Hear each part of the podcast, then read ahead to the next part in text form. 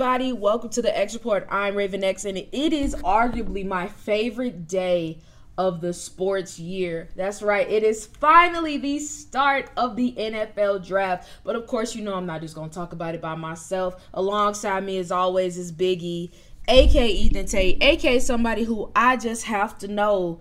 What team are you more caring about the draft, the Steelers or the Titans? Do the Titans still have at least a little piece of your heart, or is it just done? You know the answer to the question. I, w- I was just trying to make the Titans feel good about themselves. I'm sorry. It is what it is. Mm, it'd be like that. They got other fans. Uh, but speaking of, since we are fans, we got a great show for you guys today. We are going to give our mini mock draft. That's right. We're going to go through the first 10 picks of the first round of tonight's NFL mock draft and give our predictions. We're going to talk about the long awaited Aaron Rodgers trade to the Jets and discuss what to expect from the Packers now that Aaron Rodgers is an under center and if the Jets are really cons- really should be considered Super Bowl contenders. Then looking at the NBA, we're going to look at the state of the second round matchups as well as make our predictions for this upcoming round. And then closing things out, I'm joined by a very special guest to do my WWE draft. And not gonna lie to you, it was recorded on Monday, so a lot has happened since then. So don't judge us if we miss some stuff. But before we get to any of that, please sure check out the xreport.net. I repeat the xreport.net for exclusive sports content written by yours truly and fellow X Report writers. Previous episodes of our lovely podcast and our YouTube channel entitled The X Report. So, without further ado, let's go ahead and kick off this bad boy. My full mock draft can be found at the xreport.net. I repeat, the xreport.net.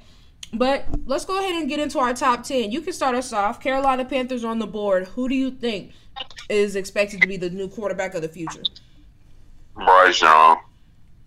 Yeah, I agree. I think that. Sorry, this is my first time really eating.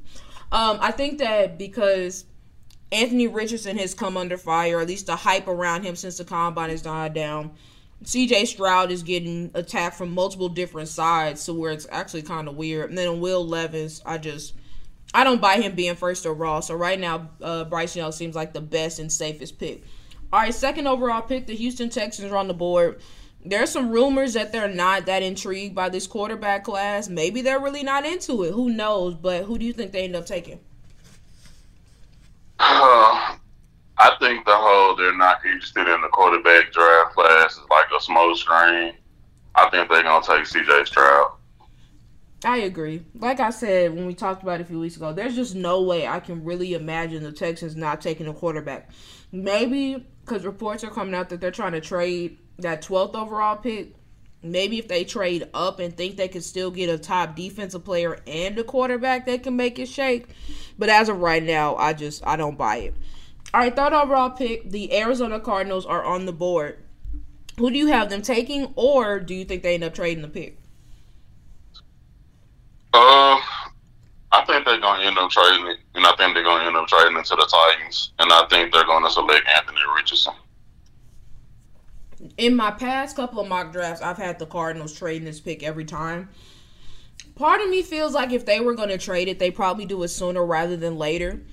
Um, but the other part of me is like, they do need to acquire as many picks as they can. But as of right now, I got them staying pat, and I got them taking edge rusher Will Anderson out of Alabama. I mean, their defense right now has been depleted. Their offense is going through some issues as well, but at least they know who their franchise quarterback is. So that allows them to find their premier pass rusher, and they can get him in Will Anderson. And just to play spoiler, since we're only doing top 10, I actually had Richardson fall into the Titans at 11. So we in the same boat on that one. All right, fourth overall pick the Indianapolis Colts. Who do you have them taking? Will Levis. Yeah, I agree. To me, I think he fits more of their style and their prototypical quarterback more than Anthony Richardson. Even though I know that Shane Steichen just came from Philly with Jalen Hurts. All right, fifth overall pick, the Seattle Seahawks are on the board. Who you got? Jalen Carter. Yeah, I agree. I mean, we talked about it they brought back Bobby Wagner. They're going to get Jordyn Brooks back once he's healthy. Uh, they signed Julian Love. They still got Quandre Diggs. Jamal Adams is still in tow. They just gave Dre'Mont Jones a big contract. really the only major weakness on that team looks to be their interior D line. Jalen Carter helps to fix that. All right, sixth overall pick, the Detroit Lions. I think this is where Will Anderson goes. Boy, no, no, no, no, no, no, no, no. They have two good edge rushers. I'm sorry. Um, I can see them going offensive, like maybe offensive tackle, maybe Paris Johnson. Mm. Uh, this is where I see Devon Witherspoon, corner out of Illinois, going. Main reason is before I didn't really think they would because they signed Cam Sutton, they brought in Emmanuel Moseley, and then they had uh, Jeff Okudah. But since trading Jeff Okudah, that does kind of put them back in that cornerback market. And Devon Witherspoon is arguably the best one in the class. I think that he'd be a really good fit with that group. All right, seventh overall, the Las Vegas Raiders. Who do they get? This is where I think Will Anderson might go. Get I know they have Chandler Jones, but he hadn't been that productive in a while because of injuries, and I think they might try to get Will Anderson to pair him up with Maxx Crosby. That'd be dope. And I mean, it's no telling how much longer Chandler Jones will actually be in tow. Um, I'm actually going to go on the offensive side of the ball, more specifically getting Peter Skoronski out of Northwestern. That defense is terrible, yes, but I mean their offensive line isn't much better, specifically at right tackle. You just gave Jimmy G a three-year deal. You gotta do whatever you can to try to keep him upright, especially because he already has a lengthy list of injury concerns. All right, eighth overall pick, the Atlanta Falcons. Where do you see them going? I see them going Bijan Robinson. I know the, the chances of it being realistic are unrealistic but I think he he'll be like one of the better just overall prospects, and I think they won't pass it up. That'd be interesting. I was recently listening to a, a podcast and they talked about Bijan possibly going to the Falcons because you know the Falcons head coach is Arthur Smith, who's the former OC in Tennessee, so he got to see the impact of having a dynamic running back in tow. So that would make some sense. Um, this is enough team. I think they end up working on the trenches. And I think they bring in edge rusher Tyree Wilson out of Texas Tech. They made a lot of moves in their secondary in getting Jeff Okudah and Jessie Bates, and then uh, bringing in Calais Campbell to play alongside Grady Jarrett on their D line. I think that Tyree Wilson, if their linebackers can step up, could possibly be the missing piece of that defense to make them pretty formidable. All right, Chicago Bears at the ninth overall pick. Chicago with the ninth overall pick. Uh, What's the wide receiver from TCU's name? I forgot Quinn his name. Johnston. That's where I see them going. Dang, I'm a little surprised you didn't go to Ohio State, man. Pair him back up with Justin Fields, Jackson Smith-Njigba. Ah, dang it! I forgot I didn't say his name. Yes, I see them going with Jackson Smith. I can't pronounce the. It's all good. Um, I'm gonna stake on offense. I mean, this offseason has pretty much been all about helping Justin Fields, but I think they do it in the trenches, bringing in another Ohio State player, Paris Johnson Jr., come in and protect his blind side. Because Lord knows that man got hit a lot. The more protection they can get for him, the better. All right, last but certainly not least, the Philadelphia Eagles at the 10th overall pick. Where do you see them going? I see them going tight end Michael Mayer from Notre Dame. Hmm. That would be interesting, especially because Dallas Goedert had a good year. But I mean, you can never have too many good tight ends, and the more weapons you get, the better. But for me, I'm gonna go defense, and this is why I see cornerback Christian Gonzalez going. It was huge for them to be able to bring back um, both uh, James Bradberry and Darius Slay. However, they're a bit up there in age, and there's really no timetable as to how long they'll be able to play at a high level. By bringing in Christian Gonzalez, you are able to bring in somebody who can learn behind them, but also is a really talented corner in his own right. You could possibly put him in the slot if you want to move on from Avonte Maddox to save some cap space, but if not, I mean, he'd be a really good backup corner for either Bradberry or Slay. But yeah, that is our mini mocks. Like I said, head over to the xreport.net to check out the full mock uh, at least my full mock, and then we can go from there. But all right, let's go ahead and talk about players who are already in the league. Starting off with Aaron Rodgers, who after months and months of anticipation, he is officially a New York Jet. What did it take for the Jets to get him? I'll tell you what. Um, the Jets send the 13th overall pick in exchange for the 15th overall pick. So that kind of messed up my mock. A 2023 second round pick, the 42nd overall pick, and a sixth round pick for this year, as well as a conditional 2024 second round pick next year that could become a first if Aaron Rodgers plays 65% of his snaps. In return, the Jets are getting Aaron Rodgers and a 2023 fifth round pick. So just looking at the comp- the compensation, who do you think won? The Jets. Yeah, for sure. I mean, because you're getting Aaron Rodgers for what's probably like one to two years. Now you also have to, you might end up having to trade Quinnen Williams. So I think the I think the Jets won. I mean, yeah, I think the Jets won the trade. I'm gonna say Packers, mainly because, like you said, I don't, you don't know how much longer you're gonna pay play Aaron Rodgers, and then like I the graphic I sent you, his cap is gonna be over a hundred million dollars next year, and sure they can restructure it if they want to, but it's still gonna be a pretty hefty price against the tag. Sure, they could trade Quinnen Williams, but that creates a big hole in their interior defensive line that you don't really want to deal with. And you got other contracts coming up that you got to try to fill. So, in terms of the Packers, I think that we've known it was the Jordan Love era for a while now. But now they can really start working to put pieces around him and really try to make do whatever they can to help him be successful. My mock draft, I think for the all of them, I've had them take Dalton Kincaid, a tight end out of Utah, which would make a lot of sense. But maybe this will be the first year in a long time that they actually take a wide out in the first round just so they can try to shore up the weapons around him. But all right, so you mentioned that you feel like the Jets won this trade, and a lot of people feel that same way, mainly because of the expectations surrounding Aaron Rodgers. Yesterday, in his introductory press conference, he said, I'm an old guy, so I want to be a part of a team that can win it all. I believe this is a place where we can get that done. Do you think that with Aaron Rodgers in tow, the New York Jets should be viewed as a Super Bowl contender? Uh, nah.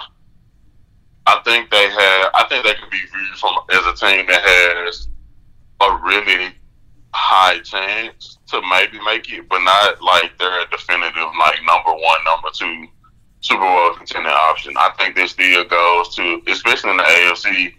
I think number one is still always going to be the Chiefs. Number two is going to, for now, still be the Bills. Um, and then you got have teams like the Eagles out of the NFC. You put the Bills over the Bengals? Ah, shoot, the Bengals. I keep forgetting about them because you know. That's fair, but still. Yeah, but uh, but no, the Bengals also, and then from the NFC side, the Eagles is you know because I don't I don't really see any other team in the NFC being better than the Eagles this season. So mm-hmm. I don't think they're a Super Bowl contender. Me either. Um, because I mean, looking at the Jets last year, no doubt, if they had at least competent quarterback play, they would have been in the playoffs. I don't doubt that. But I don't think that they were a team that was like a piece or two away from the Super Bowl. It's a big jump to be a playoff team to a Super Bowl caliber team. And right now, I just do not see the Jets in that ballpark. Because let's be honest. Yes, uh, Aaron Rodgers has familiarity with Nathaniel Hackett. But aside from that, he has to still learn a brand new playbook. He has to learn all new people. He has to new learn new coaches, new teammates, a new offensive line. And let's be honest, we can say what we want about the Packers and then not giving him weapons, but at least I gave him a competent offensive line. As of right now, we don't know what the Jets offensive line is going to look like. And even still, their receiving corps, I like Allen Lazard. I think Garrett Wilson has a lot of potential. Mecole Hardman was a fine signing, but I'm not looking at that receiving corps and being like, man, that is lethal. I think they can be pretty good. It's an upgrade over what he had last year, but is it better than the years that he's had in the past with the Packers? Absolutely not. And everybody talks about how good the Jets defense is, and rightfully so. Their defense is really good. But I just I just don't buy that Aaron Rodgers is going to pull a Tom Brady and in his first year with the new team he's just going to go to the Super Bowl, especially because he doesn't have the same amount of talent that Brady had in Tampa that he has now in New York. But I think for sure they should be considered a possible playoff team.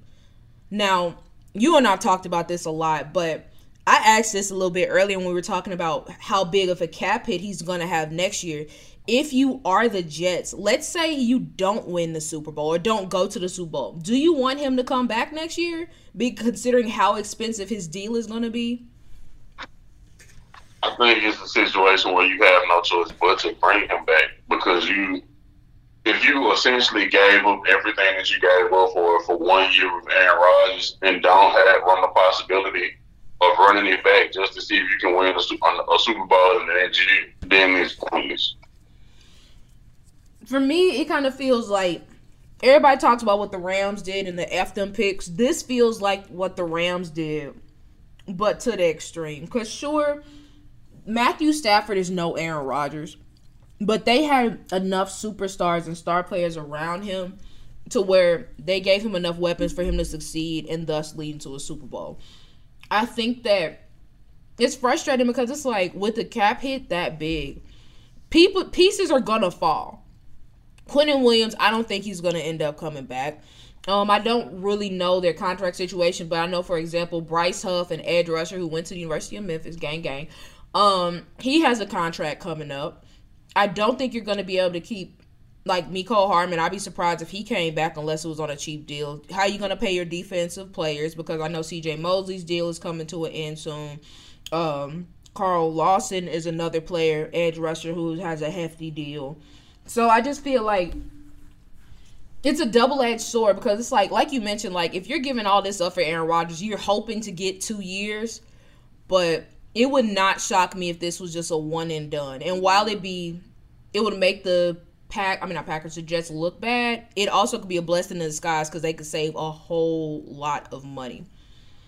But all right, let's go ahead and turn things to the Packers side of things. Finally, after being drafted a few years ago and probably prompting one of the best quarterback runs we have seen, because once the Packers drafted Jordan Love, Aaron Rodgers was on a tear. It's now finally Jordan Love's time. The former Utah State quarterback is now going to be the head guy in charge. However, Richard Sherman said he doesn't think that it's going to inspire much fear in anybody. He said, I guarantee you, every NFC North team is excited to see Jordan Love. I guarantee it. Green Bay Packers, nobody will fear you going forward. The sample size has been very small for Jordan Love, so I don't think it's totally fair to criticize whether or not he's going to suck or not. But what do you think it's going to take for Jordan Love to have success? Not asking him to be an Aaron Rodgers, but at least to be good enough to get the Packers through this season. I think the first thing is the Packers are going to have to change their identity. Like, you're not going to be throwing the ball 30 to 40 times a game with Jordan Love as you did with Aaron Rodgers. I think that they're going to have to lean heavily on their run game and use the dual backfield of AJ Dillon and Aaron Jones. And I also think that their defense is going to have to round back out to form of what they were, um, not this past season, but the year before, where they were one of the top units. Because I think, like, I agree, Jordan Love isn't going to strike fear in anybody in the NFC. But what I what I think does what can strike fear is if you see that dynamic duo of a backfield partner partnership with AJ Dillon and Aaron Jones, and you see the Packers defense play up to par, and you kind of let and Jordan Love game manage and maybe make a play here or two that's needed to win the game, similar to like what the Cowboys did with a rookie Dak Prescott. And that I think that's the recipe for the Green Bay Packers to win games. Yeah, I feel that. I mean, kind of contrary to what the pack, I mean, the Cowboys have. They had just Zeke, but like you mentioned, they have AJ Dillon, who was a power back, and then Aaron Jones, who was very versatile. Like so, at least in the running back room, I feel good about what the Packers have. Receiver and tight end, not so much. Christian Watson came on late. Uh, he tied for the most uh, touchdown receptions of any rookie. Same could be said for Romeo Doubs. He showed flashes before he got hurt. So I think it really just comes down to maybe they're not throwing the ball as much, but at least get him better weapons on the outside to make it easier for him when he does have to drop back and pass.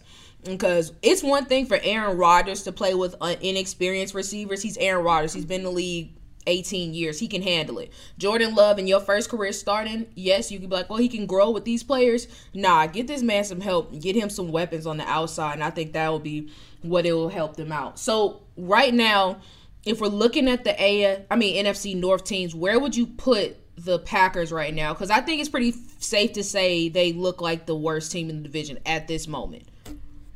Um, I might put them. Uh, I might put them above the Vikings, just because I don't know what the Vikings defense is going to look like, and the Vikings also lost Adam Thielen. They might also lose Dalvin Cook tonight during the draft, or at some point this weekend during the draft. So we don't know what their defense is going to look like, and we don't know what their offense is going to really look like outside of Kirk Cousins and Jay Jettis. So I might get a slight edge to them over the Vikings. I'm in the opposite because the Packers defense started off kind of rough and they cleaned it up as the season went on, but we have no clue what their offense is going to look like. Whereas with the Vikings, I'll tell you this I trust Kirk Cousins and Justin Jefferson over any other pair in that division if not saying I think Kirk Cousins is great, but if you throwing the ball to Jay Jettis, something is gonna shake. And that yes, there is kind of the possibility of Dalvin Cook being out the door, but I mean, if he is, you would, assume that they're going to find some replacement for him in the draft, or at least they already have Alexander Mattison, who's pretty good. I don't think their receiving corps is totally bare. I think they're going to add a wideout, but as of right now, it's what Jay Jettis, KJ Osborn, who was pretty good, and um Jaden or Jalen Nailor, who, and then Jay uh, Jalen Reagor, who's horrible. But still, Jay Jettis, KJ Osborn, I would take that right now over what the Packers have. And yes, their defense is a major point of concern. But I'm gonna give them a slight benefit of the doubt because I like to believe that Brian Flores is gonna help get them in shape and get them where they need to be. But they got to give him the personnel to do it. All right, but let's go ahead and keep things in the NFC North. It was announced early, uh, actually, it was announced last Friday that former uh, first round pick for the new Detroit Lions wide receiver Jameson Williams is going to be suspended for six games for violating the NFL's gambling policy. While he did not bet on NFL games, he did place bets at an NFL team facility, which is against the rules. Personally, I think it's a stupid reason to get suspended. But whatever. I don't make the rules. But now looking at the Lions, we just talked about receivers for Green Bay and the Vikings. Should the Lions be in the wide receiver market? Because we know about Amon-Ra St. Brown, they brought back Marvin Jones. But with uh Jameson Williams gone for the first six games, and he was this was supposed to be year that he was going to take over. Do you think that the Lions should take a wide out early this year, or try to trust their depth?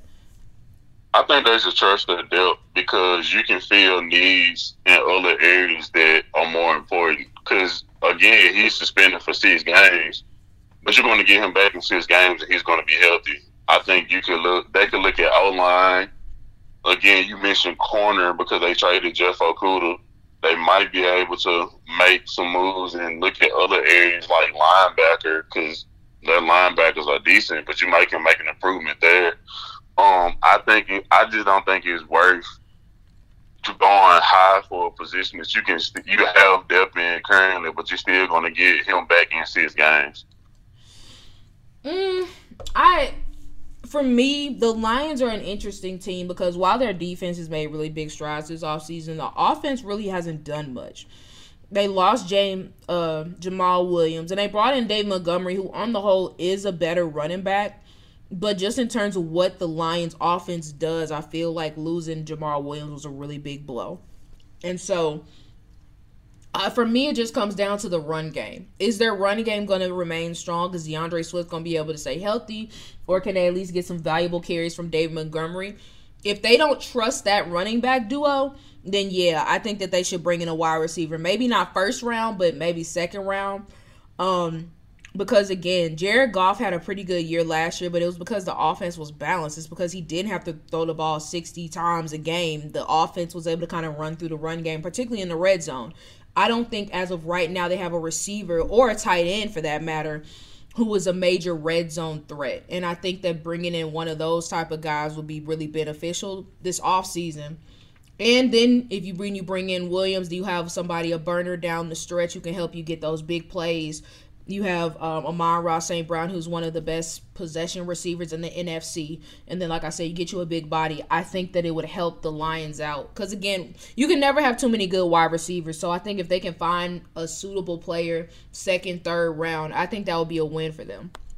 But all right, let's go ahead and move on to our game of believable or buffoonery. Let's take things back to the 2019 draft. Former general manager for the Arizona Cardinals, Steve Keim, uh, in an interview recently talked about what Nick Bosa said to Arizona if they drafted Kyler Murray over him. He said, I think you guys are probably going to take that little quarterback. And if you do, I will haunt you for the rest of your career.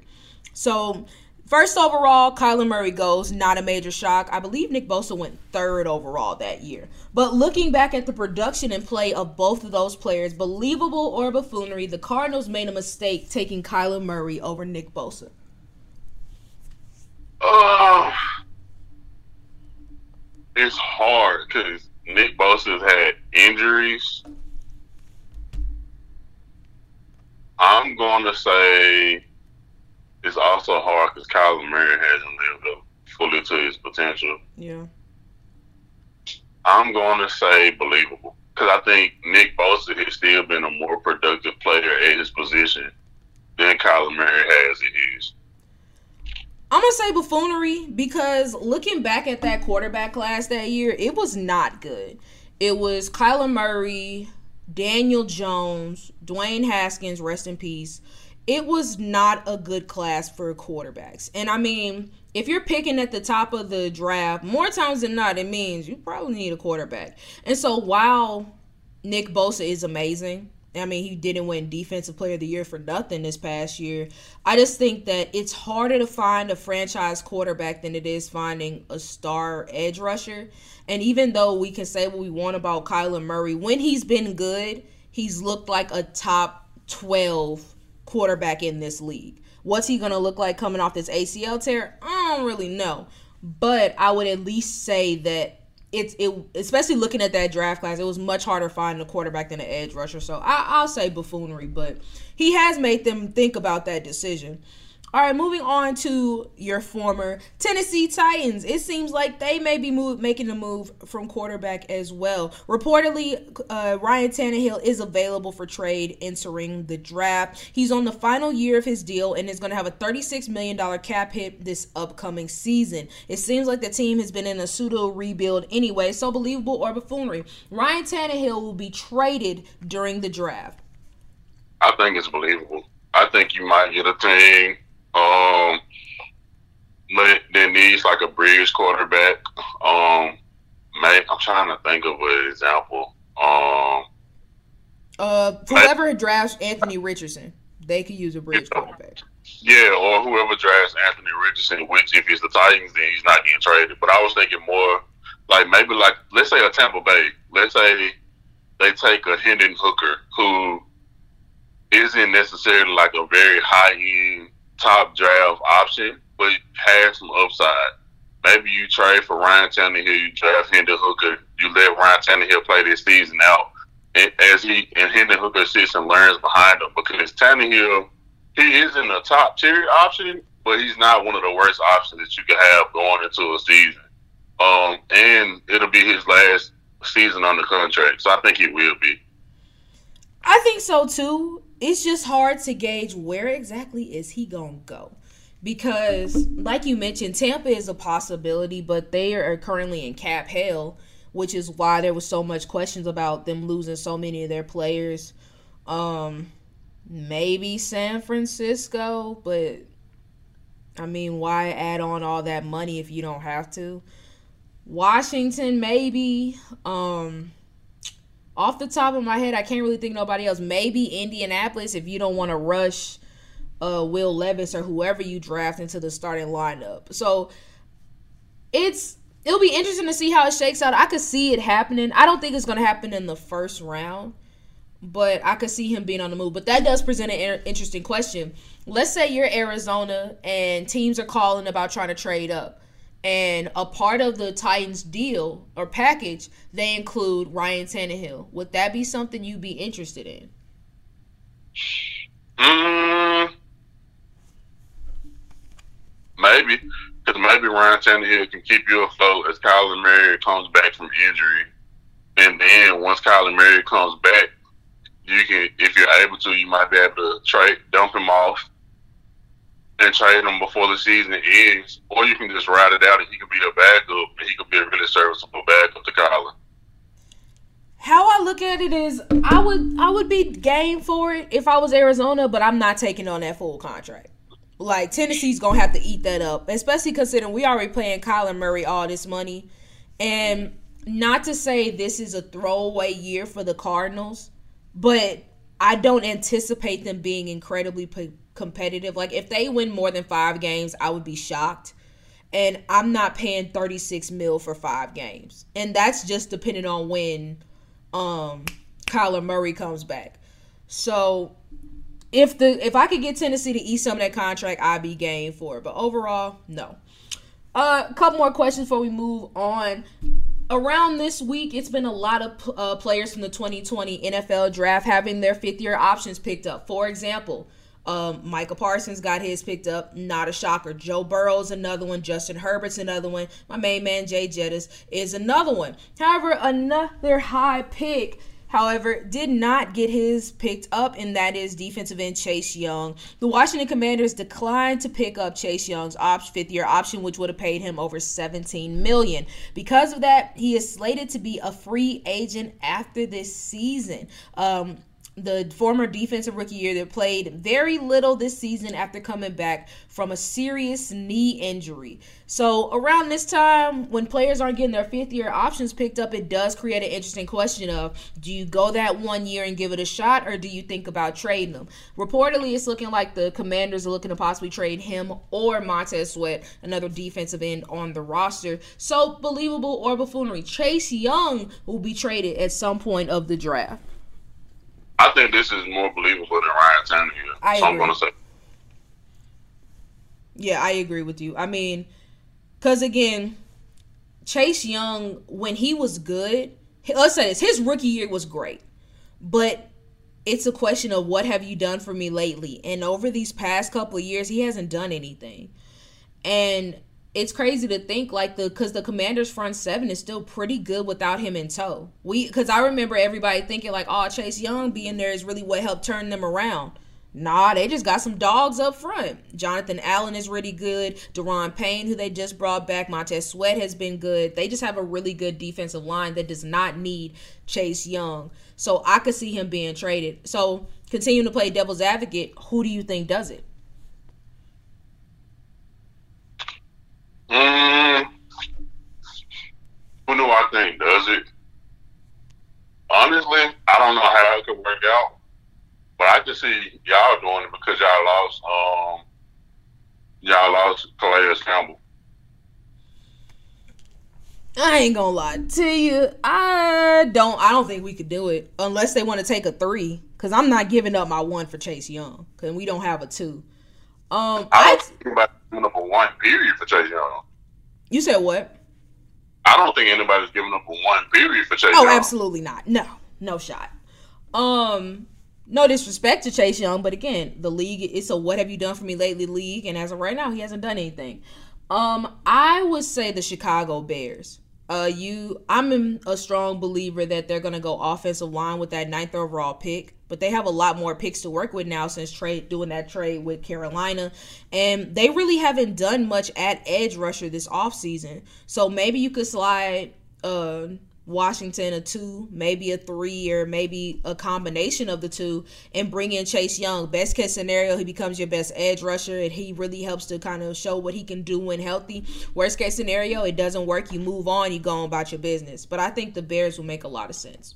All right, last question. We always hear about how first round picks shouldn't be used on quarter I mean on running backs and that the pick should be used on players of higher value. Well, this could possibly be a year where two running backs are coming off the board. While it seems like there is a consensus that Bijan Robinson, Texas's running back, is going to be a first round pick, running back Jahmyr Gibbs out of Alabama has also started to enter that conversation. Reportedly, he could possibly be a first round pick depending on where Bijan Robinson lands. So, believable or buffoonery, we will have two running backs taken in the first round of the draft this year. I'm going to call it buffoonery I'm, because the reason Bijan Robinson is getting so much attention is because people have been touting him as the best running back prospect since Saquon. And since when Saquon's healthy, he's been amazing. And if you're saying this guy is a better prospect than Saquon, I think he's worth taking a chance as a number one pick.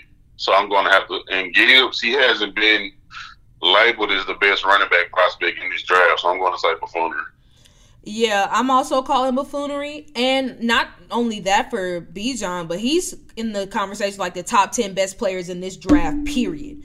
And we can say we want about positions and who should go where, but that's going to carry a lot of weight.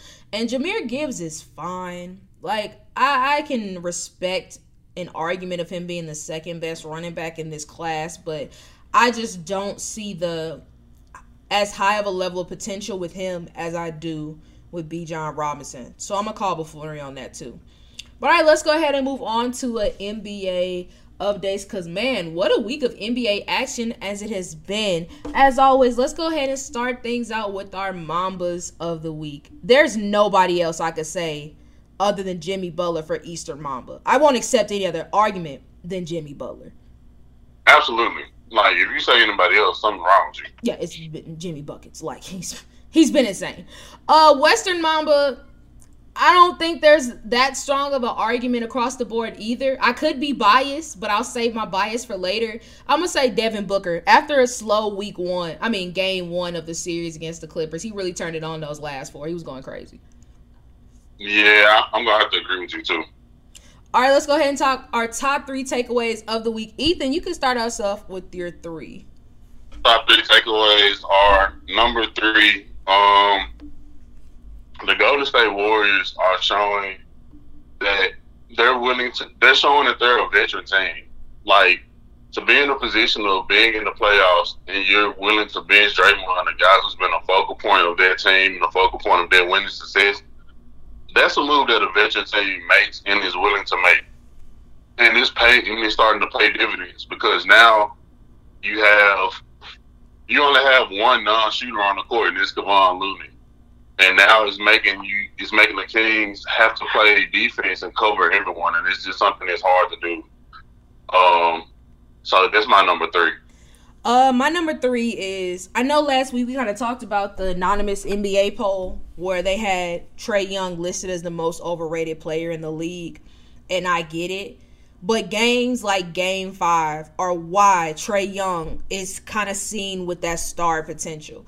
Because I mean, actually, the last two games, the games four and five, I mean, hitting that long three to win the game, game five, powering his thing with 35 points and 15 assists in game four to keep them in it. Because honestly, you and I both thought that like the series was over. We thought it was gonna be a sweep. But look at it now. I mean, Trae Young, say what you want about him, but he can, when he really wants to, he can show up in the biggest moments, and that's what he's done. And if you're the Celtics, you don't want to let him mess around and get too hot and mess around and eliminate y'all. Um, if I'm not mistaken, my number two, if I'm not mistaken, the next round is going to be Denver versus Phoenix, right? Mm-hmm. That is going to be a bloodbath in the sense of like, I think that's going to be the best series of the next round, and I think it's going seven games. And I think that is going to be the series where you see why the Suns made the trade for Kevin Durant. I feel that. Um, my number two, keeping things uh, in the first round.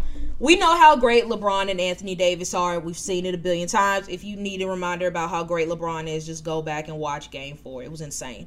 But when the bench does not show up, it is rough. LeBron shot what 29% from the field. AD had a good game last night but Rui Hachimura was silent. Austin Reaves was not the same player. Dennis Schroeder was practically non existent. We know about the great guys, and that's fair. You're supposed to. But the Lakers are one of those teams where it has to be the bench working in conjunction with the stars. When that does not happen, they look like crap. Case in point, game five. Um, it's funny that you went to game five because my my top takeaway is is are we starting to see Father Time catch up to LeBron James in front of our eyes? We know that he's come back from that um from the foot tendon injury. We know that he had a, a all world game four, but like you had a chance, and I know you can say like, hey, we're gonna take a break in game in game five. Go ahead and let them win it. Go back home and win the game six.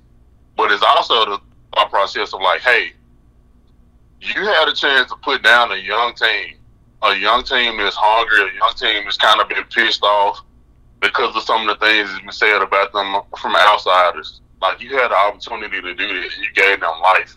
And LeBron, you you were non-existent, and that's not that's not normal from a from a LeBron in a playoff standpoint. Like playoff LeBron is typically he dominates every game that he's in, and there's been a couple games these series where he's been kind of like just lackadaisical. So I think Father Time starting to catch up to him.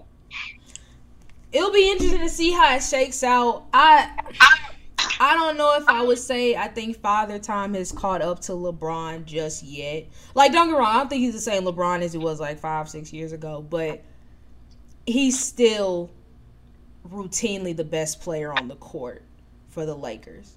And AD, like I said, he has his moments, but consistently it's been LeBron. And you and I both said that can't be the case if the Lakers are really gonna win. Like they have to take the pressure off of him and get him some help. And in some games we've seen it, but case in point, this past game, it didn't happen. Uh, number one, and I'm saying this with my full chest, I don't ever want to hear any more Russell Westbrook slander. I get it. I, I am I you know, and anybody who has listened for a long time knows Russ has been my guy. I love Russell Westbrook since Kobe retired. Russell has been my favorite player in the league. But I will also am woman enough to say I didn't like when he went to the Lakers. I thought it was a terrible fit. You and I both did. And in the year and a half that it was happening, it was apparent it was a worse fit.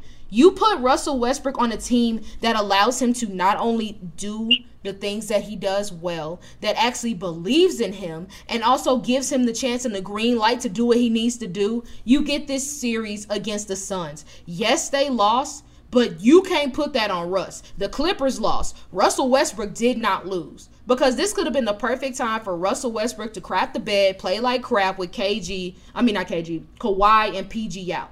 Could have been a perfect time for him to be terrible. And instead, he carried them tremendously. Every single game, it was the Russell Westbrook show. And now all the NBA players, yeah, I don't know, you know, people not gonna respect Russ till he retires, and I'm so sick of the slander. Y'all should y'all should have said that before this series. Don't don't act like y'all just now realize that Russ has been the man. So I don't want to hear from nobody ever ever again. I don't care if he misses every other shot in his career. I don't want to hear. Russ is a future Hall of Famer. Put some respect on that man's name. That's it. Oh, also, he'd be crazy to leave the Clippers in free agency. Let's just let's get that out the way too, because he is a free agent this year. But all right, let's go ahead and get to the fun part. Let's go ahead and kind of take a look at the next round of the playoffs. Uh, starting off in that uh, Western Conference, you already kind of touched on it, but Suns versus the Nuggets. I got Suns in six. I agree with you that I think that uh, Kevin Durant is gonna really showcase why he's there and why it was so big for him to get traded. But I don't know if it's gonna go to seven. Yeah, I'm gonna say I'm going to say seven, but I really think it's gonna be six. No disrespect to the Nuggets. It's just, yeah, I'm going Suns. All right. Now, we don't exactly know who is going to be the other Western Conference matchup. As of right now, both the Warriors and Lakers are slated to play on Sat on Friday. Um, and their winner go home games for the Kings and Grizzlies. Their games are taking place in Golden State in LA. So first, let's go ahead and wrap up, put a bow on these series, starting with the Kings and Warriors. I think their series ends Friday night. I think Warriors get them in six. Yeah, because it's gonna be in San Fran. I think the Warriors gonna turn up. Yeah, I agree. If it was in Sacramento, I think I would give the Kings a better chance, but the Warriors ball out at home. All right, and so now Grizzlies versus Lakers Friday night. I hate to say it because I think I, I'm kind of torn. I think the Lakers win the series now. I just don't know if they win it Friday or if the Grizzlies push it to seven. I'm going to say this. The Lakers better win it Friday because if they get past the Memphis, I think it's going to be It's gonna be real interesting. Oh, so I'm gonna, crazy at FedEx Forum. I'm going to say Game Seven. I hope it. I hope they take it to seven, especially being down three one. If you lose, you lose, but at least the way you battle back, which I hope the Grizzlies do, because you talk about like outsiders talking about the Grizzlies. Memphis media has been on the Grizzlies tough. Uh-huh. So, I I hope that they, I hope they pull it together. All right, so we both. So who are you saying? Lakers or Grizzlies winning that series? Grizzlies. Bet. All right, so Warriors. You're saying Warriors and Grizzlies. Who wins that series, and in how many games? I think next series. I'm not gonna lie. I think the Warriors win it in six. And it pains me to say that because I hate Golden State. I know, and just imagine how much stuff Draymond gonna be talking. Um, and Clay, because Clay likes to talk too. I'm going Warriors and Lakers, but I got Warriors in six too. Cause again, I just don't think the Lakers gonna be able to hang offensively. It's, it's gonna be rough. All right, moving on to the Eastern Conference. The New York Knicks, after beating the Cleveland Cavaliers in five, and the Miami Heat, after surprising everybody but themselves, beating the Bucks in five. That should be a pretty interesting series. I'm saying Knicks in seven, but in my heart of hearts, I want the Heat to win. But I'm gonna say Knicks in seven. I'm not gonna lie. This is about to be probably the most physical series in the whole playoffs. But I'm going Heat in seven. I hope you're right, cause I would love for Jimmy Butler to get back to the Eastern Conference Finals. I don't know what happens after that, but Jimmy Butler's been going crazy. All right, next up we have technically the Celtics are still in their series with the Hawks. I think we can probably both agree that the Celtics are going to win that series. Yeah, I agree. Okay. And so they will be facing the Philadelphia 76ers. Celtics advance. I'm going to say Celtics in six, in big part because Joel Embiid is hurt. He's going to thug it out. He's going to play with a knee brace. But if he's not to his power, you already know I don't trust James Harden. And so I'm going, yeah, Celtics in six. Oh, I forgot Joel was hurt. Uh, I'm gonna go Celtics, but I really want the 76ers to win. I get it. I mean, you know, I don't want James Harden to have nothing. But yeah, I feel like if Joel was at 100%, it would be a different story. But as it stands right now, I'm I'm gonna stick with the Celtics. All right, let's go ahead and look at some roster news. Starting off with the hiring, Ime Udoka has been hired as the next coach of the Houston Rockets. Um, we kind of both talked about how we thought that would potentially be a good fit when it was announced that Stephen Silas was gone. So, how do you like this fit? Uh, Udoka to the Rockets. Mm-hmm. I I love it actually. I think he I love it from the standpoint of he's a young enough guy. He showed that he has enough success where he can actually gain respect in that locker room. I think the only interesting piece is like now that he's going to be back coaching, um, the minute he steps back on the court, all the talk is going to be about his, his situation with Boston, and rightfully so because again, bro, who cheats on you alone? Yeah, but, come on, brother like like this this this asinine, bro. But like I think that's gonna be a big thing. Is like because we know that the Rockets are so young. Like, is that part of it going to be a distraction because of the media attention that's going to draw from what their coach did? Yeah, that's true. I and I think that the Rockets are a good spot because nobody is putting all these heavy expectations on them. You know, I think that they're going to have a bit of grace in terms of getting themselves together and because they have such a young roster. And who knows, maybe they'll bring back James Harden because that rumor has picked up a lot of steam over the past few months, which I don't get, but whatever. Um so I I like the move a lot um cuz I think MA is a good coach. Like yes, he blew the biggest bag, but I think that he has a chance to be a really good fit for the Rockets and I think he could be a younger because he's a bit younger and can kind of relate more to the younger players. I think that they will kind of follow suit and go on to play really well for them. Do they need another star? Absolutely, if they really want to contend. But for at least right now, helping to build up that program, I think that it's the right move. All right, let's go ahead and move on to a firing. Uh, it was announced that after the Raptors suffered their loss in their play-in game against the uh, Miami Heat that Nick Nurse was going to be fired. And Nick Nurse, I mean, has had a pretty solid career out in Toronto. For example, he won an NBA championship, was named coach of the year, and now he's on the outs. As of right now, the only head coaching availability is the Detroit Pistons. Do you think he ends up t- taking that job or waits till more job openings open up? I think he should wait. I mean, I don't think the Detroit Pistons job is bad, but I think he might be able to get something else a little bit um more of a lucrative spot if he waits a little bit longer. I agree. Do you are you buying into the hype that uh, Mike Budenholzer might get fired from Milwaukee? I wouldn't be surprised. Like if it happened, I wouldn't be surprised. But if he stayed, I also wouldn't be surprised. Yeah, I think the first round exit looks bad but I don't know if he's gonna get fired. I would wait it out. Maybe if you don't want to be an assistant coach, that's totally fair. Take a year off or so, and then kind of do like what Rick Carlisle did after he left um, Portland, end up in Indiana. Indiana, so I could see him doing something like that.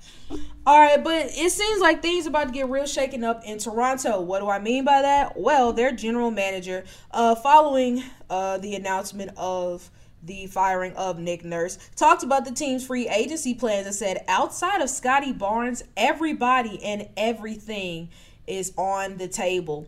Your Grizzlies were real hot on OG and Anunoby at the trade deadline. Do you think y'all gonna be able to make that move in the offseason? Or do you think or do you at least think that they're gonna get into rebuild mode? Give them everything that they want. If they want four first round picks, give them four first round picks please, like, make it happen, Grizzlies, because I know this Dylan last year. I know he's not gonna be on the contract, but like, bro, we need somebody that can play wing perimeter defense and not and is not a bonehead. So please make it happen.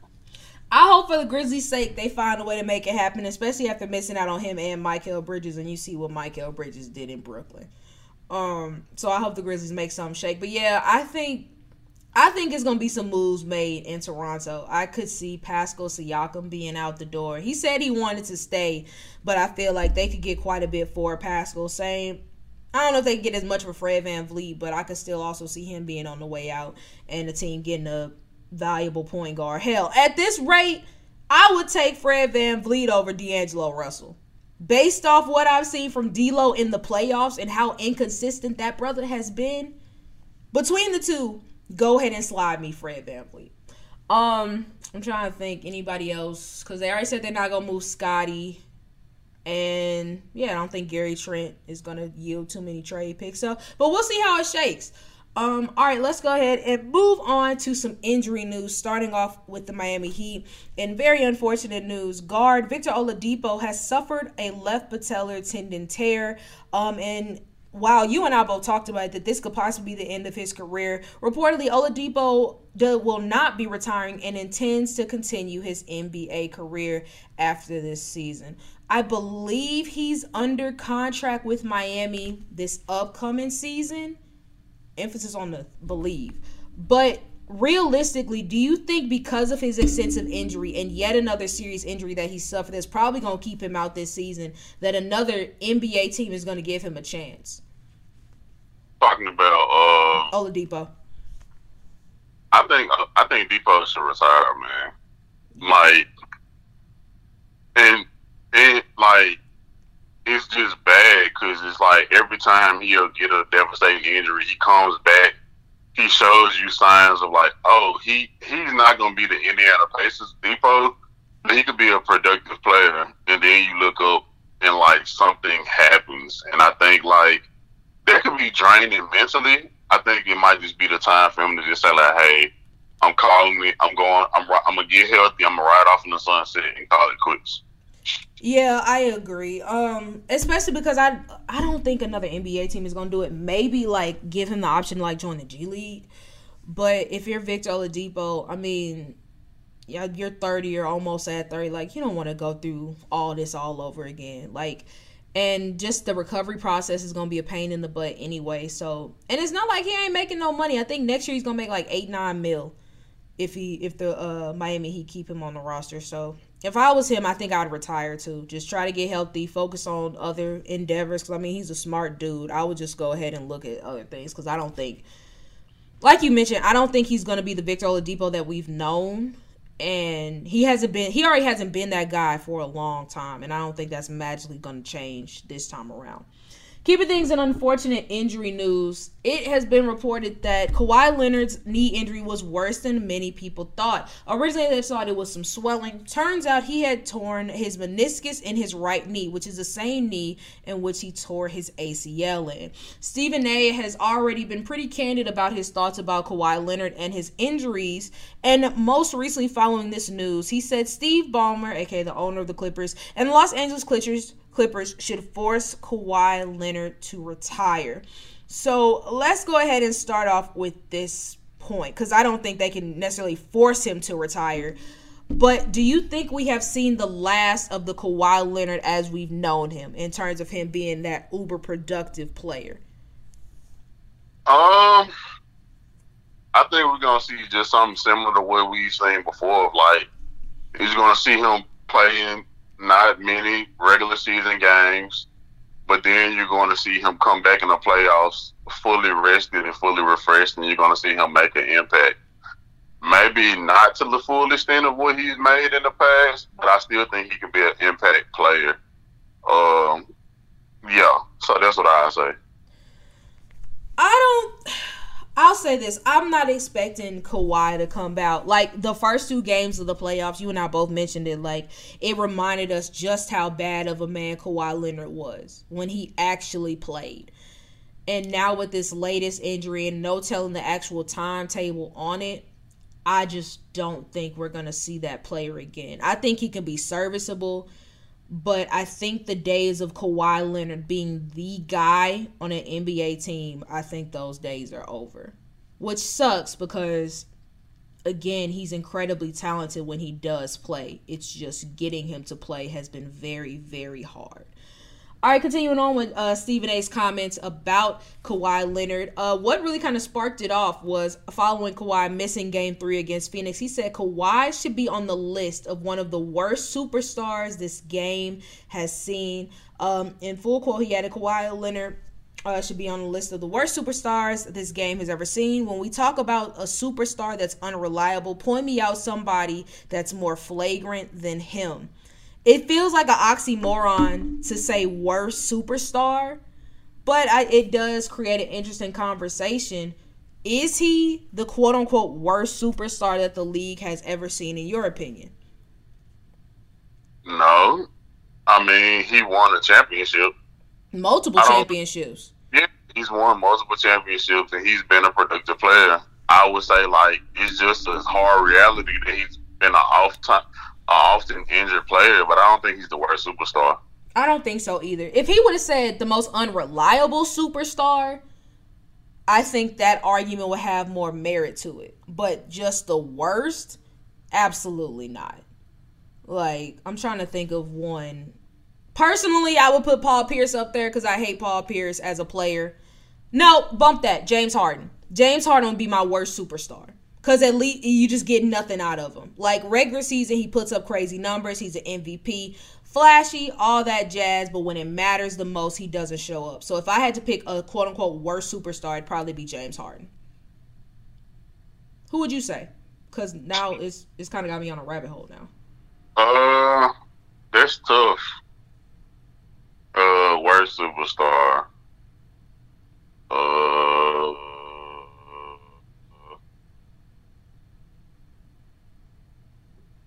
I really can't think of one in my opinion because th- in my mind, if you're a superstar, there's no such thing as the worst because you're the best. Yeah, it sounds. It's like I said, it's an oxymoron. The reason I went James Harden mainly is because if we're talking about players who Everybody knows that they're talented. Everybody knows that they have been the best were or at least for a time were the best players on their team for a significant amount of time. Like I guess in my mind, if I'm I'm taking away worst and like ranking the superstars, I guess, and I would put James Harden on the lower tier of that list, or at least he would be significantly lower than a player like Kawhi, because Kawhi has at least proved get on my back and I'll carry you to a championship. So I don't think it's fair to classify him as quote unquote the worst. That makes sense. But all right, let's go ahead and move on to our game of believable or buffoonery. Um, I just mentioned James Harden.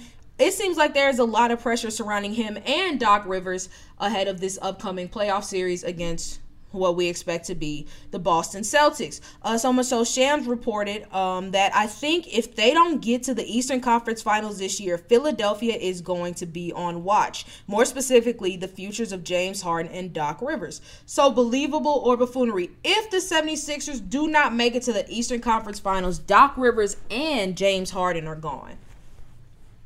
Yeah, I think James. I think yeah, I think James Harden's gone because I mean from the sounds of it, he just doesn't like winning, which is weird. And I think Doc is very similar. Like he's a good coach, but he he hasn't gotten over that hump except for one year.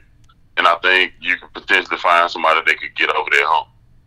Yeah, I'm in agreement with you, especially because I mean, the 76ers are one of those teams that has been pa- talented for years. It is insane that their peak has been the Eastern Conference Finals. And especially with you get a player like Joel Embiid who's been playing at an MVP level for years, like it's kind of wild. And I don't know if I'd say that James Harden doesn't like winning, but I think James, y'all, I don't know what it is with James Harden. Maybe he just like playing in Houston. Maybe it's the strip clubs. Like I know a lot of people say that as a joke, but he was the man in Houston for a long time, especially because all the other sports teams weren't good. So maybe he wants to go back to that or at least that's how I look at it with regards to the Houston rumors. And then with Doc Rivers, I mean, you and I talk about all the time with the Celtics 2018. I've never seen an NBA team ride a championship more than them. And Doc Rivers is a part of that. That brother is still getting checks from a championship he won 15 years ago. That's neither here nor there. Uh, keeping things on to teams with championship aspirations, the Memphis Grizzlies fit that category. However, it has not exactly been the last few weeks that they would have been hoping for, more specifically for Dillon Brooks. As we all know, last week he poked the bear in LeBron James, saying calling him old, and essentially saying he don't respect nobody that put 40 on him. Well, in the words of Shaq, he had 20 points and 20 boards. That's 40. Um, so since then, people have kind of been wondering how Dillon Brooks is, was going to respond, and he has not done so. Um, and then with his ejection in game three, he kind of talked about the perception of him and said, The media making me a villain, the fans making me a villain, but then that just creates a whole different persona on me. So now you think that I intended to hit LeBron James in the nuts. I'm just playing basketball. I do side with Dillon Brooks. I don't think that he purposely did hit LeBron but I'm calling mad buffoonery on the fact that the quote unquote media made you into the villain as if you didn't open your mouth and say everything that people are laughing at you for saying. So I'm calling buffoonery on that. Yeah, you did it to yourself. I'm not gonna go into detail about it, but bro, you opened your mouth, and they these are the repercussions. Yeah, like what did what did you expect to happen? Like the only way nobody would have clowned you for what you said. Like it's not even about the inje- ejection, but the way that y'all have been losing and then you've been playing like crap. Nah, come on, DP. But continuing on with the Dillon Brooks discussion, with all the drama that's been surrounding him and the team, it's been reported, or at least reminded, that everybody that the Grizzlies have tried to get rid of him in the past. Um, Mr. McMahon of ESPN said they've tried to move on from Dillon Brooks already. I don't know if Dillon Brooks is on the team after the series. He is slated to be an unrestricted free agent this upcoming uh, off season. So believable or buffoonery. Dillon Brooks' time with the Grizzlies is coming to an end. He's out of there. Yeah, yeah bro. It's, it's no point because it's like, especially when you talk about the Toronto Raptors being willing to give like shop OG. Like you can get somebody that does the same things that Dillon does is a better offensive player. Might not, and honestly, probably might be a better defender. And um, and you don't got to deal with any of his boneheaded like comments. Yeah, it's over. And again, just because you know I love to play devil's advocate, who do you think would actually bring him in? I, I, mean, I feel like he would get signed. I'm just trying to pick my brain as to who would do it. A team will sign. A team, I think multiple teams will sign Dillon Brooks. The thing of it is, is he'll get signed, and he won't like he won't get nearly as much of the um like playing time that he's got in Memphis. No. Like the starter in Memphis, but in actuality, he's not a starter in the NBA. I agree. I think it's weird. Like because of his attitude, I could see him working with the Heat, but then it's like Pat Riley's not gonna keep dealing with his BS, and so that's what makes that one kind of a hard sell. I'm trying to think of another team that I could see like really doing it or at least let me say this, giving him like a multi-year commitment as opposed to like a one year or two year deal. As of right now, I don't really got nobody. But yeah, I think I'm in agreement with you. I think it's I think it's a wrap. Thank you for your time in Memphis. You were very entertaining as a I'll say this, you were more entertaining as a figurehead than as an actual basketball player. Take that as you will. All right, last but certainly not least, uh, Kyrie Irving was looking back on his time with the Brooklyn Nets and reflected on the injury he suffered in the series against the Milwaukee Bucks and made a pretty bold claim. He said, One of the most disappointing and painful moments of my career signed that injury. If I don't get hurt that series, every single one of us that Brooklyn team slash bandwagon will be champions. No effing doubt about it. That's taking things back to 2021. Um, this was the injury when he hurt his ankle after landing on Giannis's foot. And as we all know, that's the year that Giannis and the Bucks won their first championship in over 50 years. So believable or buffoonery. Kyrie Irving healthy, the Nets would have been champions in 2021. I say believable. I say believable because wasn't that the year that Brooklyn yep. um without because of KD foot? Yep. If his foot was just a little bit smaller, they would have advanced. So yeah, I I say believable. Yeah, I would too. And then no disrespect to the Suns, props to them that year, but nah, they weren't gonna stop. They weren't gonna stop the Nets. I say believable as well. Now, when is the next time Kyrie's gonna get a ring? Who knows? But hey, he he was right on that one. They they weren't that far off. All right, tonight's game, we are back in Atlanta for the uh, Celtics versus Hawks, game six. I got Celtics. Yeah, I got Celtics too. All right, bet. Let's go ahead and move on to the WWE draft. All right, continuing on with the theme of drafts, we are doing our WWE draft. And you know, when it comes to talking WWE, there's only one person I want to talk to, and that is my embryo, my embry bro, my embry ho, Chris Waters. How you doing, embryo? Call me a ho. What's going on? I've been calling you embryo every time you come on here. Why are you acting like this is new? No, this is new to me. Oh, you just don't. Well, I forgot you don't respect or care about women, so I'm not surprised you're oh, not wow, listening wow, to. Oh wow! Whoa, whoa, whoa! That that flew off real fast. Gee. I say this to you all the time. Women. I literally just said that to you this weekend. I love women a little too much. Mm, allegedly. Are you ready for the draft? What you trying to say? What you trying to say? what you trying to say? What you trying to say this early? What you trying to say? Something you want to get off your chest? Nah, it's too early to get putt canceled. Get, let's get into the draft first, and then we can get canceled. I don't want to get canceled in the intro. You already started. It's almost too late, but let's go. I, I disagree, but yeah, like I said, we are going to do a WWE draft because in real life, this Friday the 2023 WWE Draft is going to take place on SmackDown and then continue on to next um, Monday for Raw. So, as we like to do, we're going to do a draft of our own. I will be manning Raw because, you know, been a Raw fan forever. And then Embryo has SmackDown. Here's a few more guidelines.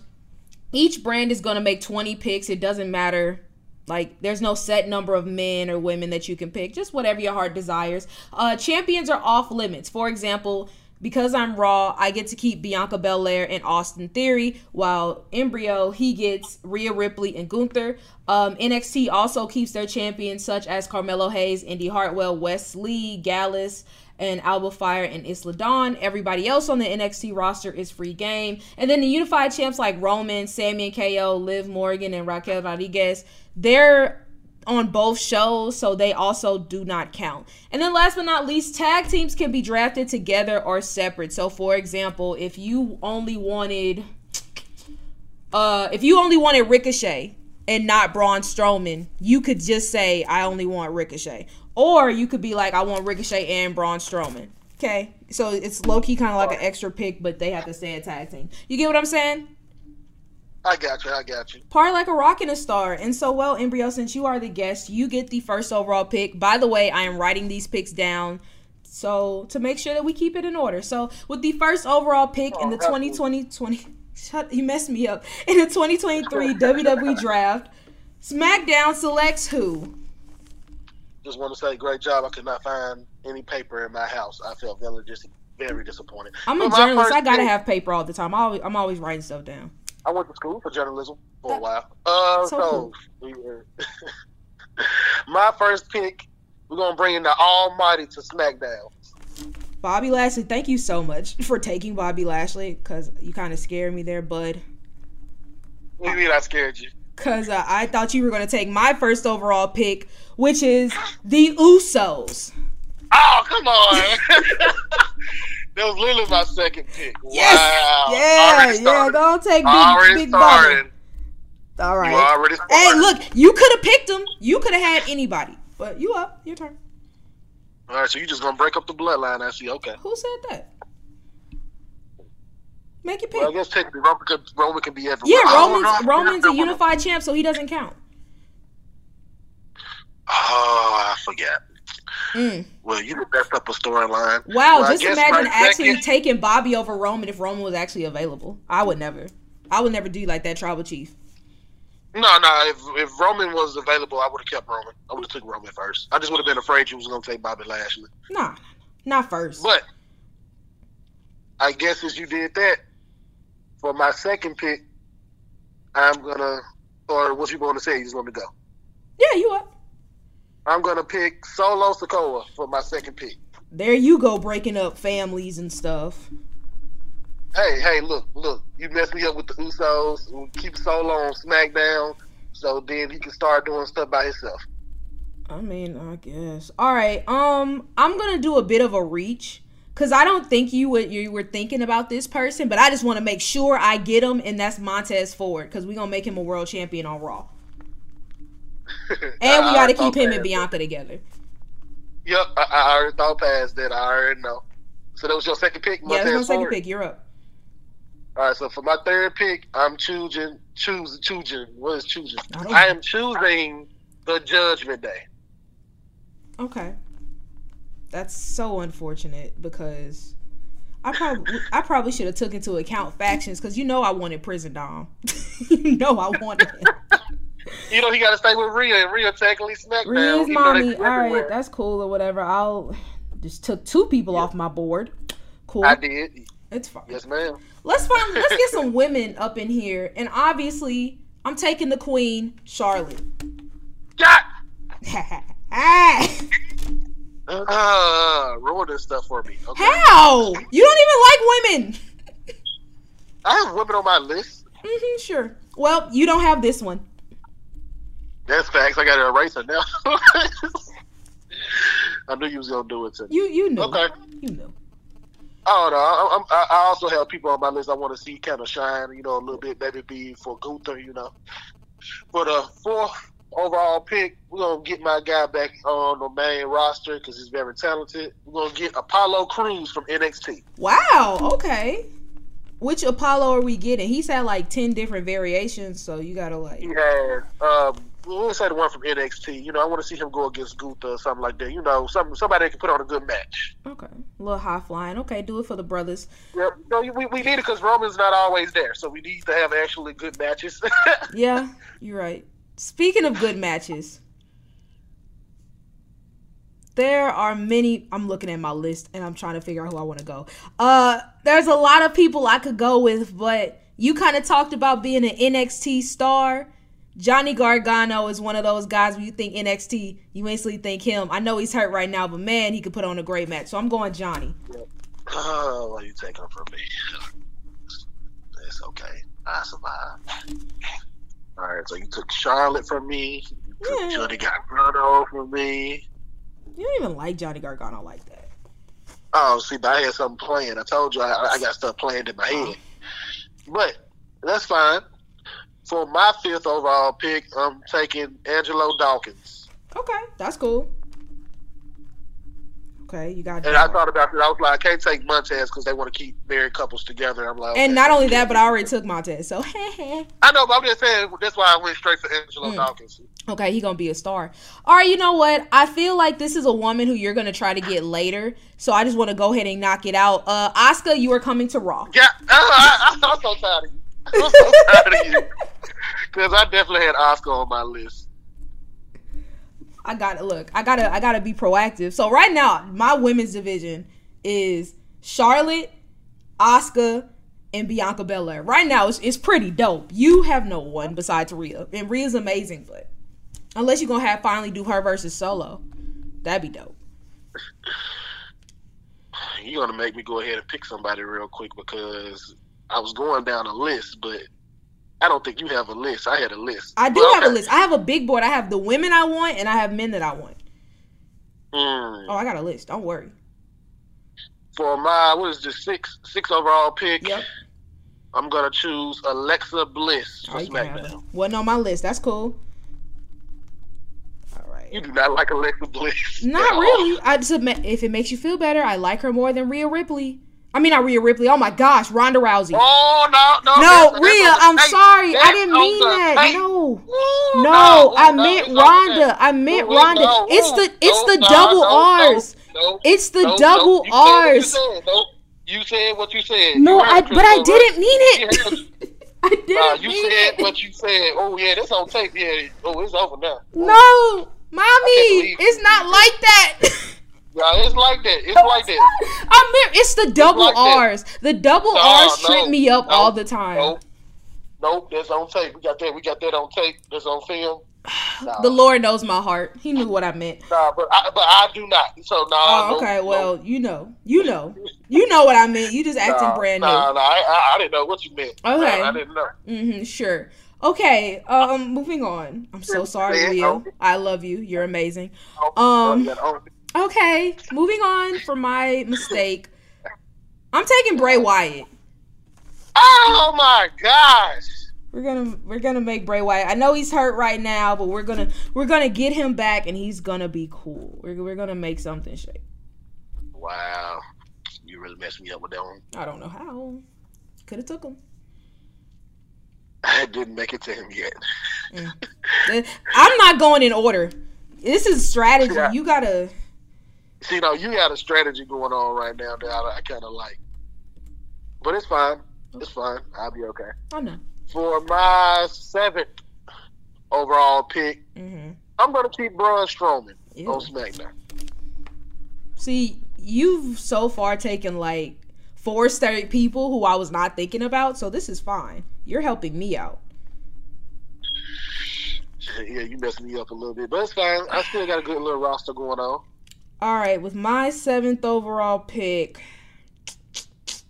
I'm going Randy Orton. I know he's hurt right now, but once he comes back, we gotta have Randy, and more specifically, more specifically, we gotta have heel Randy. I feel you. I feel you. Even though I like Happy Randy with RK Bro, I ain't gonna lie. Let's chat. Thank you. Okay, that's a good pick. Good pick. Uh, for what's this? The eighth overall pick right here. Eighth. Yep, What's the eighth overall pick? We're gonna keep Drew McIntyre on SmackDown. that's that's a really good pick. Really good pick. You got some power. You got some. You got some big meaty men over there. Mhm. Well, I gotta go ahead and if you're going strength, I'm going finesse. I'm taking Seth Rollins. Okay, I didn't have him on my list. I I honestly forgot all about him until I was like, oh, he's a he's very good. Why is he not here? Yeah. All right, I'm going to help you out again because you know I still got to get my women's division up to par. Mhm. For my ninth overall pick, I hope you don't take this guy later. I'm skipping him right now. I'm going to go ahead and get Ronda Rousey. Ew. Keep her on SmackDown. Her versus Rhea would be entertaining. No, it wouldn't. Yes, it would. No, because Ronda's it. not good.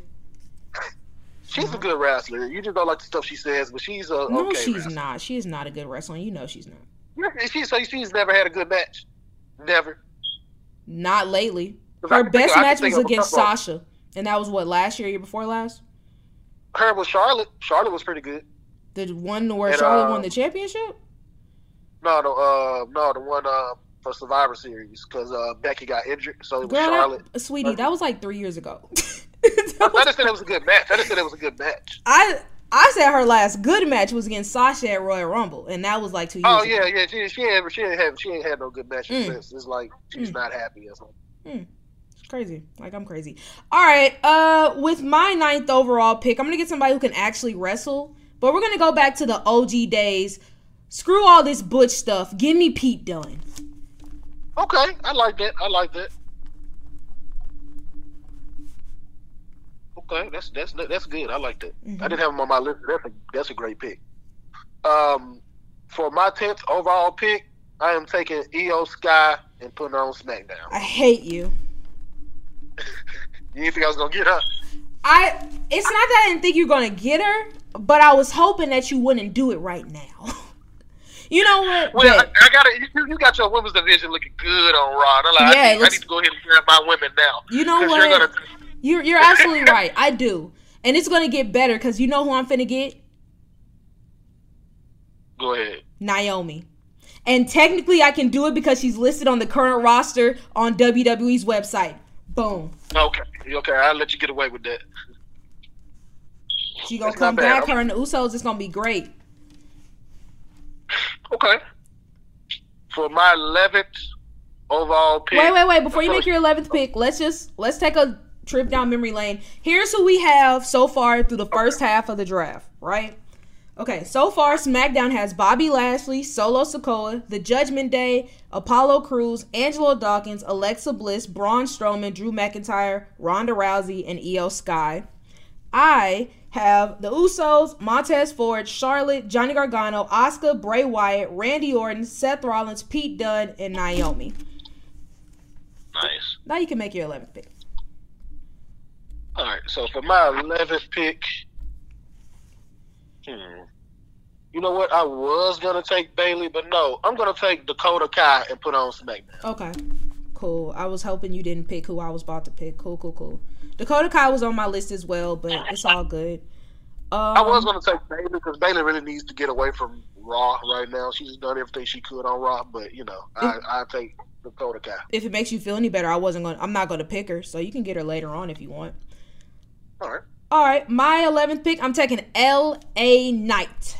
See, I was got I was about to pick him. I was gonna Oh, go ahead thank you so much for not. You've been you've been taking all the women. I'm like, you ain't about to ruin my women's division. It's just like, come on. But LA Knight, oh, that's a great pick, Raven. I, he was next. He was definitely. I'm so happy that you didn't get him. You forced my hand. You I been taking all the women. You've been taking all the women. That's the point, because then I can have kind of my free reign with men. Because, you know, I believe women are worth high picks. You didn't pick your first women to six. I picked Charlotte at third, so, you know. Yeah, yeah, that's a good point. Women supporting women. Hey, look, I respect it. So, uh, which pick is this? Uh, Twelve. My 12th overall pick. You know what? For my 12th overall pick, I'm going to shake things up. I wasn't going to do it at first. All Give me Cody Rhodes. Okay. I will be taking Shinsuke Nakamura. That's a great pick. That's a great pick. Yeah, we're going to give him some good TV time over here.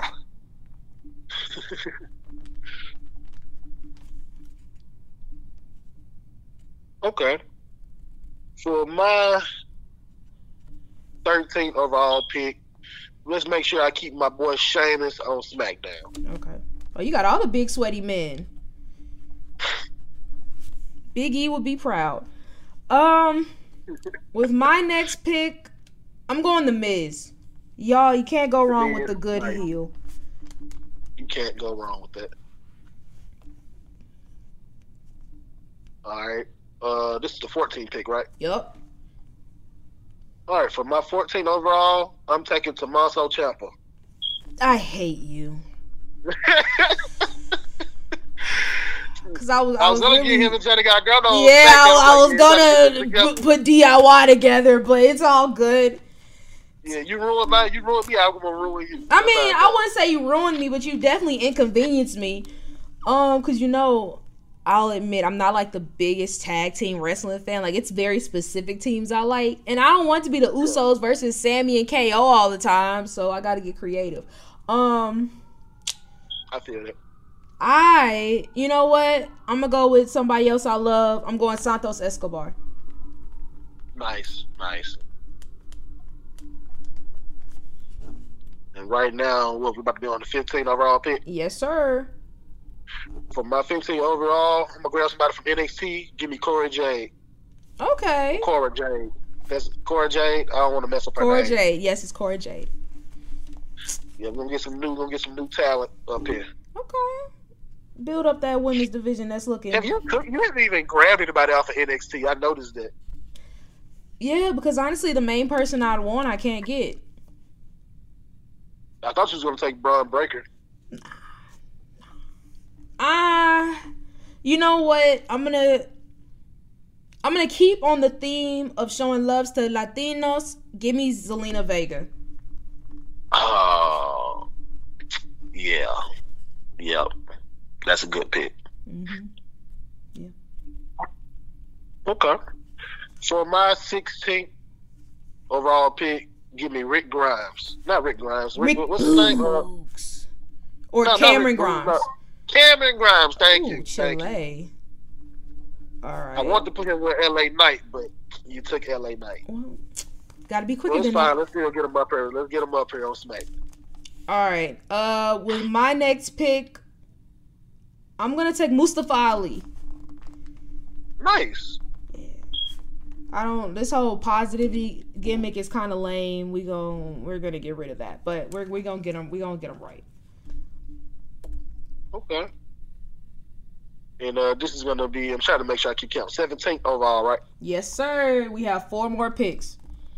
All right. For my 17th pick, I am going to mess up his first name, so I'm just going to say his last name. I'm taking Dragunov off of NXT I hate and get him back up here with, uh, get him, him and Gunther again. You already know I it. hate you. Oh, you was to get him?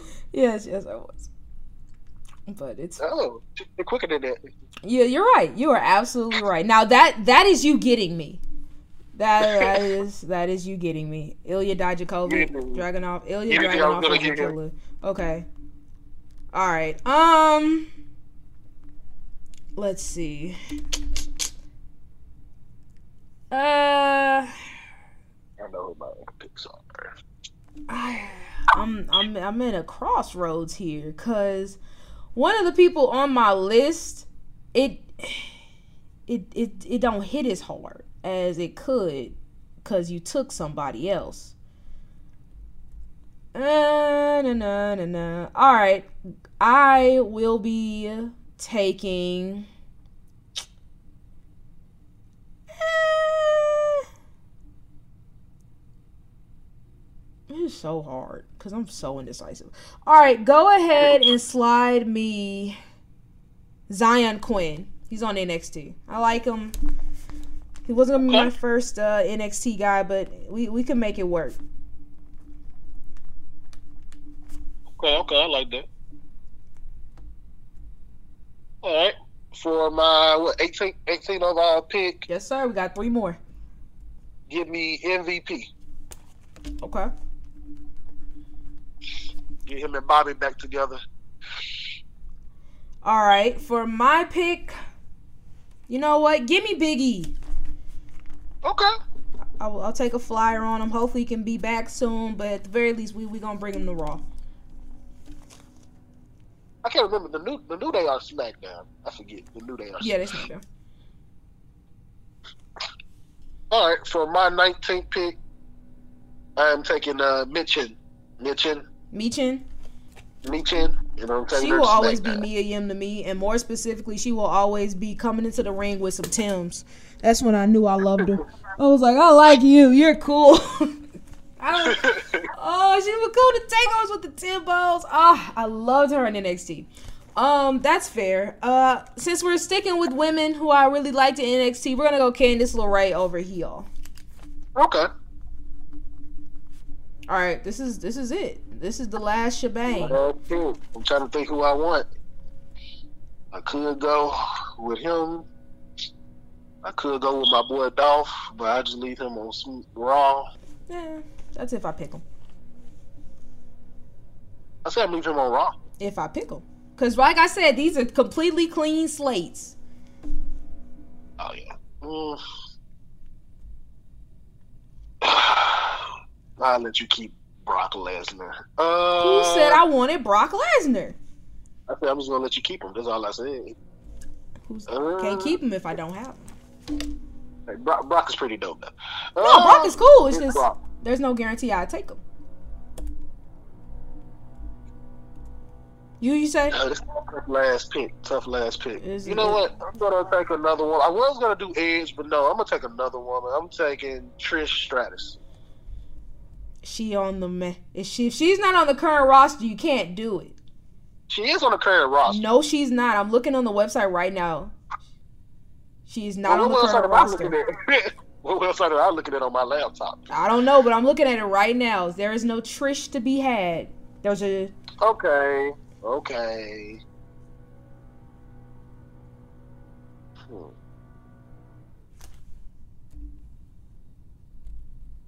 Get it. Give me Brock Lesnar.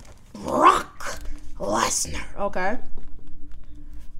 All right, with my final pick, this is tough. This is very tough. Very Um, tough. uh, Friday nights. I went ahead and went with Brock. You gotta have that star pack. right, right, right. Um, I'm gonna go. You know what? It's it doesn't make as much sense since Prison Dom is on SmackDown. But I gotta show love to the Hall of Famer, one of the greatest of all time. I'm gonna take Rey Mysterio I like that. I like that. because he can still put on a good match. He can. All right, so here are our rosters. Starting with SmackDown, there's Bobby Lashley, Solo Sikoa, The Judgment Day, Apollo Crews, Angelo Dawkins, and Alexa Bliss, Braun Strowman, Drew McIntyre, Ronda Rousey, Iyo Sky, Dakota Kai, Cody Rhodes, Sheamus, Tommaso Ciampa, uh, Cora Jade, Cameron Grimes, Ilya Dragunov, MVP Michin, and Brock Lesnar. And on Raw, it's the Usos, Montez Ford, Charlotte, Johnny Gargano, Oscar, Bray Wyatt, Randy Orton, Seth Rollins, Pete Dunne, Naomi, LA Knight, Shinsuke Nakamura, The Miz, Santos Escobar, Zelina Vega, Mustafa Ali, Zion Quinn, Biggie, Candice LeRae, and Rey Mysterio. All right, so looking at our current roster, let's find some number one contenders, starting with uh Ronda Rousey being terrible. So hopefully you don't say her. Rhea Ripley and her SmackDown Women's Champion. Who is their number one contender with the new SmackDown roster? With the new SmackDown roster of my picks, who will be that? Well, I'm gonna go with Iyo Sky. I'm gonna start it off with her. I feel like that probably put on a great match. You know, showed that Iyo Sky can actually, you know, uh, get her out of. Um, why can I not think of their? I'm gonna choose an Iyo Sky to be her first challenger. Okay, that that's actually a terrific pick. Honestly, I think it's the best one that could be made. Uh, for me, I mean, you know what? I almost said Charlotte, but I can wait. I want to see Bianca versus Naomi, and I want to see it Nice. bad. All right, what about Gunther? Who's gonna be his number one contender? Gunther, number one contender. Hmm. I would choose Dragunov. Ooh, okay. He broke his reign. He he ended his long reign in NXT. He's gonna try to end his reign on SmackDown. Have you seen their NXT UK matches? They're really amazing.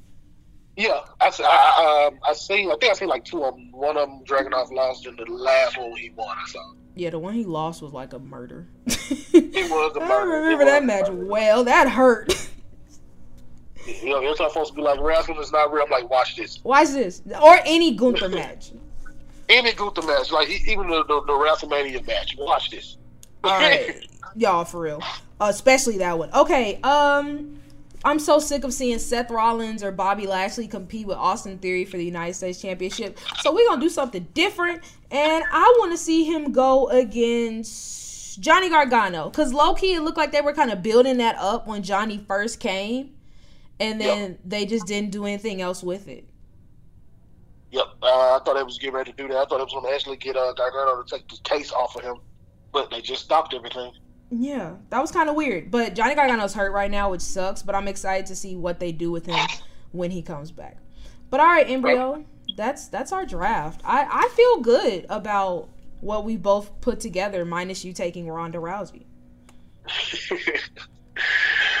yeah, I like our rosters. I, I think you have a great roster. I think my roster is pretty good too. You know. Yeah, I, I think these would be two great shows, especially if Triple H let us play a hand in booking it. So you know, Trips, call me.